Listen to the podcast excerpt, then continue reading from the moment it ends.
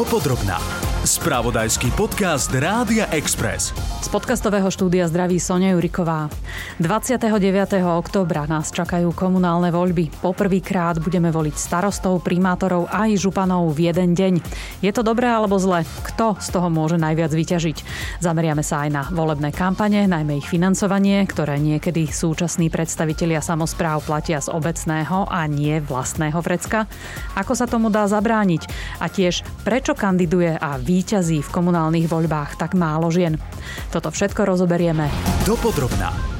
Inštitút pre verejné otázky nedávno predstavil knihu 20 rokov samozprávnych krajov na Slovensku. Ak by sme mali náš komunálny vývoj zhrnúť do jediného gesta, bol by to palec hore, ale jeden z editorov, Grigory Mesežníkov, mi povedal, že ten palec hore si prešiel pomerne turbulentnou cestou. Schválenie územnosprávneho členenia sprevádzali veľké problémy politické a nielen medzi vtedajšou vládnou koalíciou a opozíciou, ale aj vnútri samotnej vtedajšej vládnej koalície nebola jednota. Tak ako ja píšem ako autor kapitoly o politicko-volebných dejinách, tá krajská správa v konkrétnych situáciách bola aj istou hradzou proti presadeniu nejakých nedemokratických autoritárskych tendencií. To, čo ja považujem za možno, že najproblematickejšie je to, že tie voľby boli považované obyvateľstvom za také sekundárne. To boli tie posledné voľby, takmer 30 na volebná účasť. E, no potom samozrejme z hľadiska zastúpenia žien, tak to je akože všeobecný problém. Ale zároveň Tie pozitíva boli v tom, že na Slovensku sme mali pri vláde prodemokratické síly, mali, mali sme vo vláde aj síly národno-populistické, práve vládnutie tých národnopopulistických síl na tej centrálnej úrovni bolo sprevádzané rôznymi klientelisticko až mafiánskymi praktikami, dokonca sa to hovorilo o mafiánskom štáte. Tieto metódy na šťastie, keďže máme na krajskej úrovni iný spôsob formovania tých inštitúcií, prispel k tomu, že tieto problematické autoritársko, klientelisticko a v niektorých oblastiach aj mafiánske spôsoby, tak e, na tú krajskú úroveň neprenikli. Doplním, že kniha 20 rokov samozprávnych krajov na Slovensku 2001 až 2021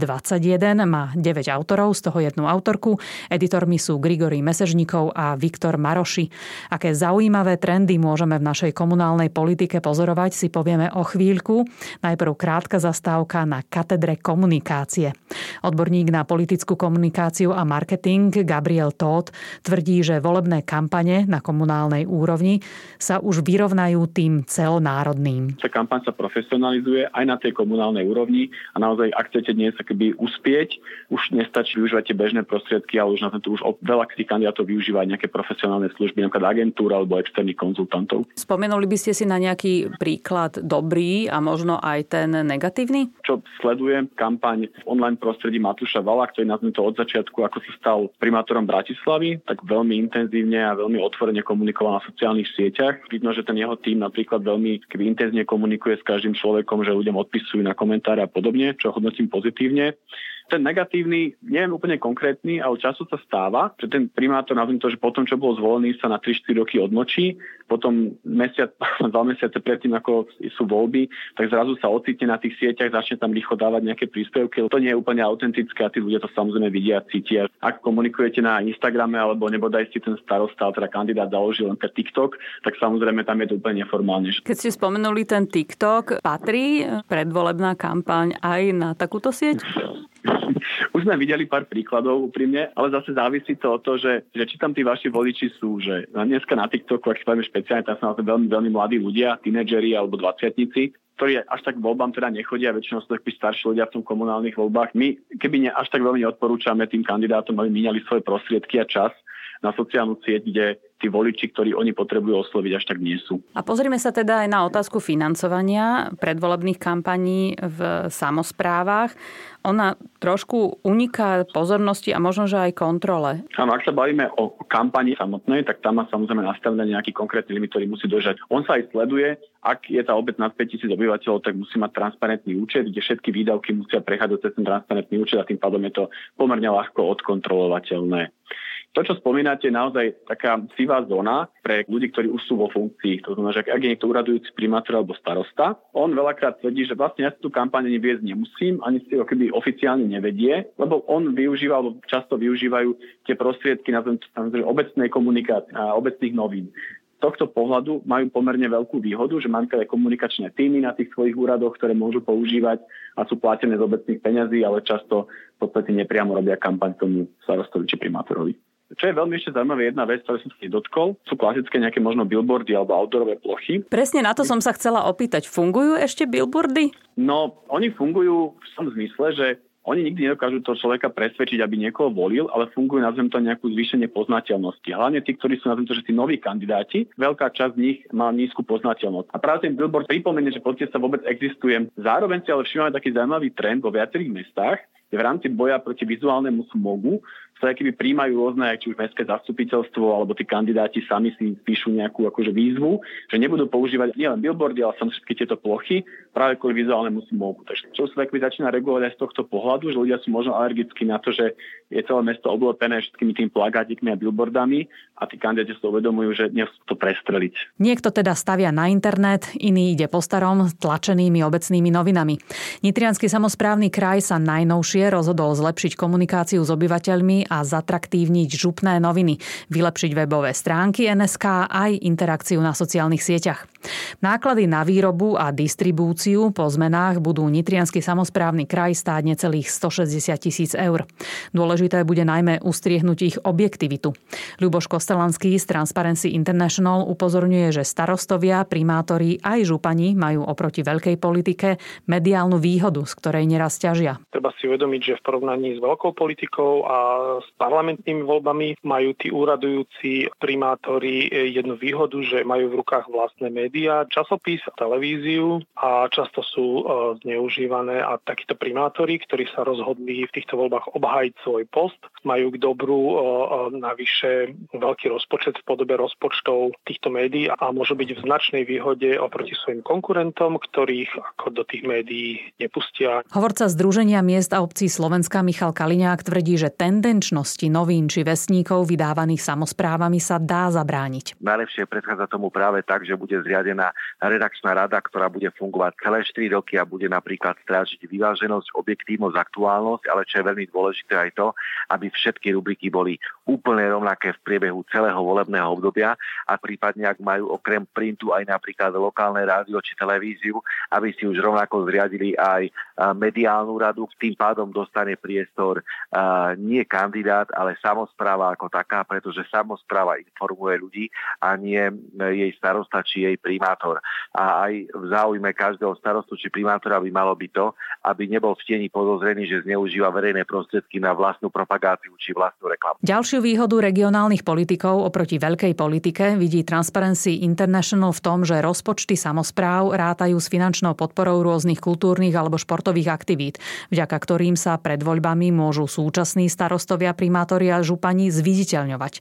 Podľa Luboša Kostelanského tým získavajú prevahu nad svojimi oponentmi. A v podstate ani nepotrebujú mať nejaké peniaze na vlastnú kampaň, pretože si častokrát tú kampaň dokážu takto robiť za obecné alebo za mestské peniaze a sú nedostihnutelnej výhode oproti iným, ktorí by ich chceli teda v tých voľbách e, poraziť. To bude aj našou úlohou, aby sme to strážili. Zaujímavý prípad v správaní košického primátora si Transparency International všimla už na jar. Jaroslav Polaček pozýval vyše tucta ľudí zadarmo na mestský hokej do Skyboxu. A podľa Luboša Kostelanského tým primátor mohol sledovať dva ciele. Jednak si spraviť nepriamu predvolebnú kampaň, ale zároveň takto prehlušiť nepríjemnú správu, s ktorou z hodou okolností v rovnaký deň ako hokejová pozvánka prišiel denní Korzár. A síce, že Košice nestihli dotiahnuť tender na nákup električiek a pravdepodobne tak prídu o eurofondy na to vyčlenené. Už fakt, že, že sa nejaký primátor rozhodne pozývať na mestský hokej alebo do mestskej VIP lože zadarmo, je sporný a možno ho vnímať aj ako predvolebnú kampaň, aj keď dajme tomu v tomto konkrétnom prípade pán primátor argumentoval tým, že že, mesto to nič nestojí, ale myslíme si, že to tak samozrejme nie je a mestom dotuje ten mestský hokej a stojí, stojí ho to nemalé prostriedky z rozpočtu. Zvláštne keď sa tým snaží odraziť ako nejaké problémy, ktorým čelí. A my konkrétne sme si na jar všímali najmä inú vec a všímali sme si to, aká je vlastne mediálna politika tých krajských miest, čo sa týka online priestoru, ktorý teda tiež chceme pozorne monitorovať pred voľbami a konkrétne sme si všímali, ako sa správajú na sociálnych sieťach a ukazuje sa, že tá prax je taká, že okrem teda tých mestských ako keby facebookových stránok majú vlastné stránky aj samotní primátori a sú spravované z mestských rozpočtov a oni sa pred voľbami menia z primátorských profilov na ako keby volebné profily, ale stále za mestské peniaze. A to vnímame ako problém, že to je zase výhoda pre tých uradujúcich primátorov, pretože pre ich vyzývateľov ide o nemalé, nemalé zdroje na to, aby si zabezpečili profesionálnu kampaň v tom prostredí sociálnych sietí, ale im tento servis poskytuje častokrát samozpráva a, a zneužívajú tak ako to svoje postavenie a prostriedky samozprávy. Keď sa pozrieme zvlášť na ten online priestor, napríklad na výdavky za reklamu na Facebooku,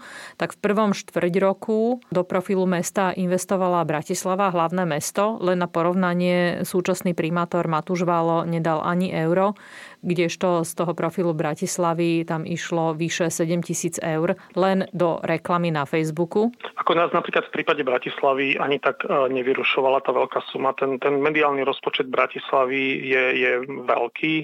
Skôr teda ide o to, že oni spravujú aj ten primátorský profil a oni budovali popularitu e, primátora na jeho primátorskom profile počas 4 rokov a teraz vlastne primátor ťaží z toho produktu. Hej.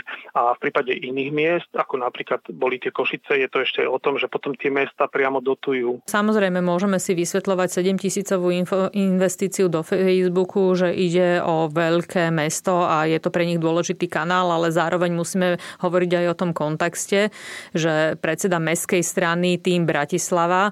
Matúš Valo má aj väčšie politické ambície, než sú tie primátorské. Áno, tieto strany, ako je strana Matúša Vala alebo ako strana primátora Nitry Mareka Hatasa, ale ne, ne, nesúvisia s nejakým, že by oni chceli teraz do veľkej politiky, ale súvisia s tým, že sa zmenila tá volebná legislatíva a oni keď chcú ísť ako nejaká iniciatíva spoločná do, do volieb, ako to bolo v tých predošlých voľbách, to bol tým Hatas alebo tým Válo, tak no, boli donútení tou legislatívou si založiť vlastnú stranu, aby mohli vlastne spoločne kandidovať do tých volieb, čiže oni boli nejako ako keby donútení tou legislatívou. Ale opäť problém je ten, že jeho primátorský profil sa vlastne teraz už je kombinovaný, to vnímame ako problém. Tohtoročné voľby do Vúciek a komunálu budú prebiehať tak, že dostaneme 4 hlasovacie hárky. Na jednom budeme voliť starostu alebo primátora, na druhom obecných poslancov, na treťom župných poslancov a na štvrtom župana.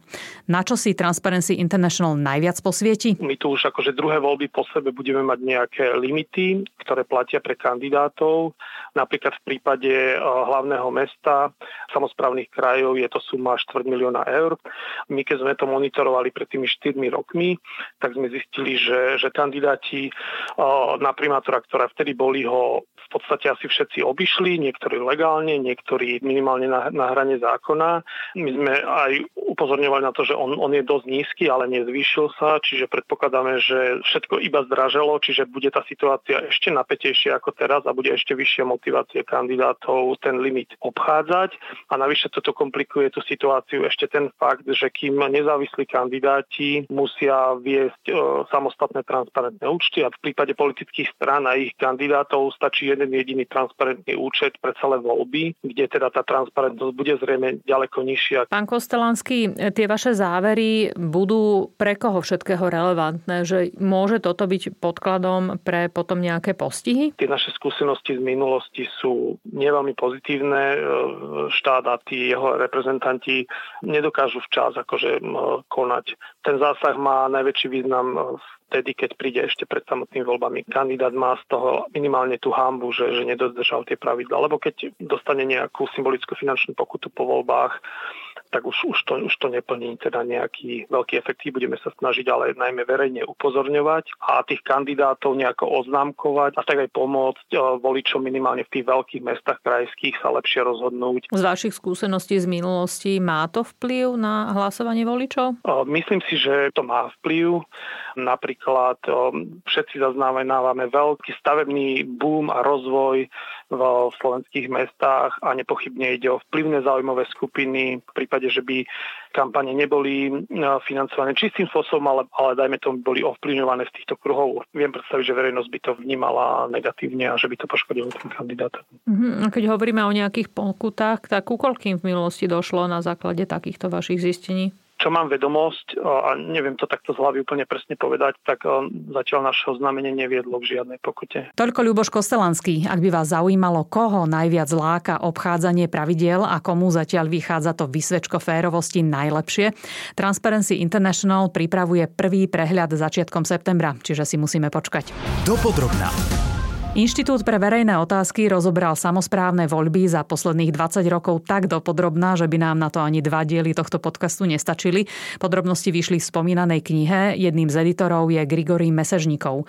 Spojenie samozprávnych a regionálnych volieb považuje z viacerých dôvodov za dobrý krok. Jednak to, že keď voľby idú za sebou, či už teda s kratším odstupom v tom istom roku, alebo možno aj v tom ďalšom roku, ale nie s veľkým odstupom, tak nastáva fenomén volebnej únavy. Potom samozrejme, že organizovanie voleb je náročná z finančného hľadiska záležitosť. Najdôležitejšia je práve tá prvá rovina. Ja očakávam, že volebná účasť bude významnejšie, vyššia, než e, bola doteraz. V tej svojej kapitole o volebných dejinách naznačujete aj také trendy. Jeden, čo mňa zaujal, že za tých 20 rokov nám 10-násobne stúpa počet kandidátov a aj úspešných kandidátov, ktorí kandidujú ako nezávislí. To znamená, sú to nestraníci. Áno, no tu chcem povedať, že e, ja som vychádzal ako analytik z tých oficiálnych údajov volených zastupcov. To znamená, že keby sme išli trošku možno hlbšie, možno by sa vyskytlo aj to,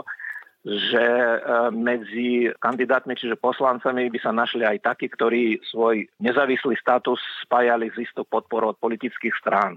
Ale faktom je, že formálne naozaj máte pravdu. Toto je jeden z veľmi zaujímavých trendov. On je taký stabilne stúpajúci a on prezradza to, že klasické politické strany prechádzajú dosť zložitým obdobím, keď e, členská základňa týchto strán sa oslabuje, výsledky tých štandardných strán sú slabšie než nejakých novotvarov. Tým myslíte stranu Oľano? No, strana Oľano je klasický príklad takej e, vo veľkých úvodzovkách antistraneckej politiky. A tento model sa neuplatnil, treba povedať, že ako stále tu máme politické strany so svojimi organizáciami, ale faktom je, že teraz máme v parlamente viac takých strán politických, teraz neberieme do úvahy ich e, ideologický profil, ale dôležitú vec, štruktúrálnu ako počet členov. Tak teraz v parlamente máme viac takých strán, ktoré majú menej početné členstvo. Aj máte menej organizácií po celej krajine, tak zároveň máte silné mocenské postavenie v najvyššej politike, no tak potom sa venujete tej najvyššej politiky viac e, a vyprazňujete priestor pre iných ako spoločensky angažovaných aktérov, rôznych regionálnych aktivistov. Oni majú ambície podielať sa práve na riešení napríklad regionálnych problémov. Vnímate to ako dobre alebo zlé? Lebo vieme, že máme príklad aj samozprávnych volieb v bansko kraji v 2013, keď bol úspešný protisystémový antidemokratický kandidát a to možno, že mnohí by sme nevnímali ako práve najšťastnejšie. Toto povedal by som, že to už je prejav iného trendu. Našťastie ten sa nepresadil posilne proti protisystémových síl na krajskej úrovni. Vtedy kandidát tej demokratickej časti politického spektra, tá strana, ktorá ho podporovala, neboli dostatočne efektívni. Bol to pán Maňka, ktorý prehral v tom druhom kole s, so zastupcom extremistickej strany, ale to bol jej najvýraznejší úspech. Kotlebo bol zvolený za župana a potom bol porazený.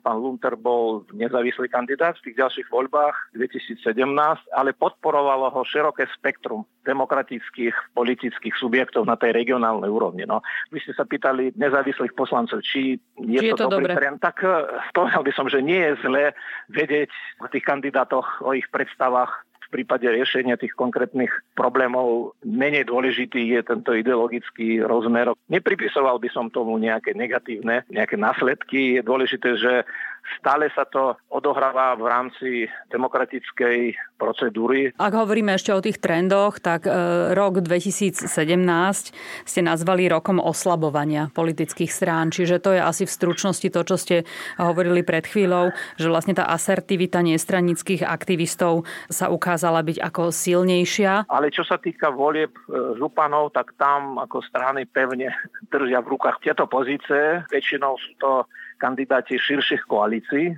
Skúsenosti sú také, že čím širšia koalícia tých strán, tým je pravdepodobnejšie, že budú zvolené. Ešte by som podotkol, že v roku 2017 sa uplatnil už model jednokolovej voľby. Politické strany museli zvažovať, ako by dopadli voľby, teda aj museli reálne príjmať e, rýchle rozhodnutie, aby buď ich kandidát zvyťazil alebo minimálne podporiť takého kandidáta, ktorý by zvíťazil. Tak to bola tiež taká nová skúsenosť. V Spojených štátoch amerických, keď prebiehajú voľby, tak sa hovorí o tzv. swing states alebo battleground states dokonca, že, ktoré sú poiskami o voliča, pretože majú zhruba polovicu demokratických a polovicu republikánskych voličov, čiže tam sa rozhoduje, či ten štát nakoniec skončí červený alebo modrý. A veľa analytikov práve podľa výsledkoch v týchto je ich 13 tých štátoch, tak podľa toho predikujú, aký bude potom ten celkový národný výsledok. Platí to aj u nás o krajoch, že sú tie, ktoré sú typické skôr pre určité politické spektrum, či už je to doľava, doprava, skôr ku konzervativizmu alebo práve k tomu liberalizmu? Tak e, toto je naozaj relatívne, pretože e, výsledky na regionálnej úrovni už potom neovplyvňujú ten stav na celoštátnej úrovni. Tu sa volia iba župani a, a poslanci krajských zastupiteľstiev, ale je to dôležité v samotných týchto krajoch. Tak tu musím povedať, že vo väčšine krajov doteraz sme zaznamenali typickú konfiguráciu tej stranickej súťaže, že najviac zvádzali zápasy medzi sebou kandidáti, ktorých podporovali na jednej strane stredopravé strany a na druhej strane národno-populistické strany. Na tej prvej strane to boli SDKU, KDH, potom keď vznikla SAS, taká SAS ešte svojho času aj no proste stredové strany, hej, konzervatívne alebo liberálne strany, proste to, čo je posunuté tak skôr doprava. No a teda na tej opačnej strane AZDS, SDL, SNS a Smer. Hej, v niektorých krajoch bola výraznejšia podpora pre stredopravé strany, Bratislavský kraj, v Trnavskom kraji, v Žiline tiež, najmä v tých posledných voľbách z tej dopravej strany. Potom ešte tam boli dva regióny, kde významným faktorom bola politická reprezentácia maďarskej národnostnej menšiny a tam potom dochádzala k spájaniu, najmä teda v tom Nitrianskom kraji, aj tých ľavicovo-národno-populistických aj časti stredopravých strán, aby sa zabranilo výraznejšiemu e, výsledku e, vtedajšej teda strany maďarskej koalície. Ešte jeden moment v tej našej 20-ročnej samozprávnej histórii ma zaujal. Ak hovoríme o županoch alebo županke, tak za 20 rokov tam pôsobilo 24 ľudí, z toho iba jedna jediná žena, Eva Jurinová. Ja by som to tak povedala, že na hambu sveta, že iba jedna jediná žena, veď aj z nedávneho sčítania ľudu vyplynulo, že nás žien je o 2% viac ako mužov. Ako je to možné, že sa nedostalo dostávajú do takýchto e, funkcií. A pýtam sa na to aj v tej súvislosti, že v 2020 vaše kolegyne Olga e, Ďarfašová a Zora Butorová vydali práve o účasti žien v slovenskej politike a o tom, kam to smeruje. Keď sa porovnávame s inými európskymi krajinami, s 28, my sme na chvoste, my sme skončili na 25. priečke v tom sumárnom indexe rovnoceného postavenia mužov a žien. A treba povedať, že tam sa samozrejme zohľadňujú viaceré aspekty, hej, práca, peniaze, zdravie, vzdelanie, ale v otázke moci, tam sme mali najhoršie skóre, 30 bodov zo 100. Skončili sme niekde na úplnom chvoste s Maltou, Cyprom a teda zdá sa, že taký maďarský trend sa nám sem šíri. Že Maďarsko skončilo úplne, úplne posledné, tam malo nejakých 20 bodíkov. Tak my tu máme stále maskulinizáciu slovenskej politiky. Bohužiaľ pretrváva. Ja by som ale čím to je? Lebo ja chcem povedať teda, že samozrejme najvyššie skončilo Švédsko, Fínsko, ale hneď za nimi tretia a štvrtá briečka v rovnocennom postavení žien v politike obsadilo Španielsko a Francúzsko, čo vnímame ako prosperujúce, ale skôr také tradičné krajiny. Čiže ako je to možné, že my si stále nevieme tie ženy do tej politiky presadiť? Teraz začíname diskusiu už trošku na inú tému. Tá sa netýka iba regionálnej politiky, ale vôbec zastúpenia žien, povedzme, slovenskej politiky. Ja ale tam povedať, v, tej, v tej národnej politike tam to máme trošku lepšie ako tých poslankyň. No, už, tam, už tam vidie, no v súčasnej vláde trochu pomenej, ale, ale predsa len viacej. Ale no, županka iba... jedna jediná za 20 rokov? Hej. Iba petina, iba petina. Áno, máte pravdu, že pokiaľ ide o zastúpenie žien vo funkcii predsedu alebo predsedničky samozprávneho kraje, tak toto je prvý prípad za tých 20 rokov momentálne. To je problém, s ktorým slovenská spoločnosť e, zatiaľ neveľmi úspešne sa vyrovnáva. Keď sa pýtate, v čom sú príčiny, no príčiny sú také, že nie sú vytvorené podmienky na to, aby ženy mali adekvátne možnosti sa zúčastňovať na tomto segmente e, ako verejnej činnosti. V tej regionálnej politike tam predsa tá kandidátka nie je taká dlhá. Čiže o čo sme my horší o túto susedný Rakúšania 75%? Tak vlastne ženy majú na Slovensku horšie šance na uplatnenie v rôznych e, sférach keď politické strany nebudú dávať príklady, tak potom tento problém bude pretrvať. Tu samozrejme treba zase druhým dychom e, dodať, že my máme hlavu štátu prezidentku, ja si myslím, že to má veľký význam aj možného nasledovania istých vzorcov a Zuzana Čaputová je v tomto veľmi dobrá. Sú aj pozitívne nejaké prvky. Aj v tej krajskej politike, tak tých 15% e, poslanky krajských zastupiteľstiev je to naozaj veľmi málo a znižuje to potom aj demokratický charakter politiky. Sú aj isté štúdie z tých úspešnejších krajín, napríklad vyššia miera zastúpenia žien vo významných ústavných politických funkciách napríklad znižuje riziko klientelizmu a korupcie. To sú overené trendy, to neznamená, že automaticky každá žena, ktorá je vo funkcii, je slobodná od, ne- od nejakých takých problematických inklinácií, ale zákonitosť je taká, čím viac žien v politiky, tým menej korupcie. Ja som v tejto súvislosti oslovila aj Michala Kaliňáka zo Združenia miesta obci Slovenska a ten ma teda nepotešil, že nevidí tú budúcnosť rúžovú. Na druhej strane musíme konštatovať, že máme niekoľko starostiek či primátoriek, ktoré dlhodobo pôsobia v mestách a obciach a dokonca dlhodobo sú aj členkami orgánov z moci už predsedníctva a rady, myslím 4 alebo až 5 volebných období, alebo dokonca v niektorých prípadoch až 6 volebných období. A čím si to vy vysvetľujete, pán Kaliňák, že je málo žien v takýchto funkciách? Ešte menej žien bude aj po ďalších voľbách. Osobne očakávam až 50% obmenu starostov a primátorov a mnohí kvalitní ľudia už ani nemajú záujem pôsobiť v samozprave alebo ísť sa opľúvať do volebných kampaní a práve ženy sú tie, ktoré to vnímajú ešte o mnoho citlivejšie. Skúsme to uzavrieť. E, v oktobri nás čakajú komunálne voľby.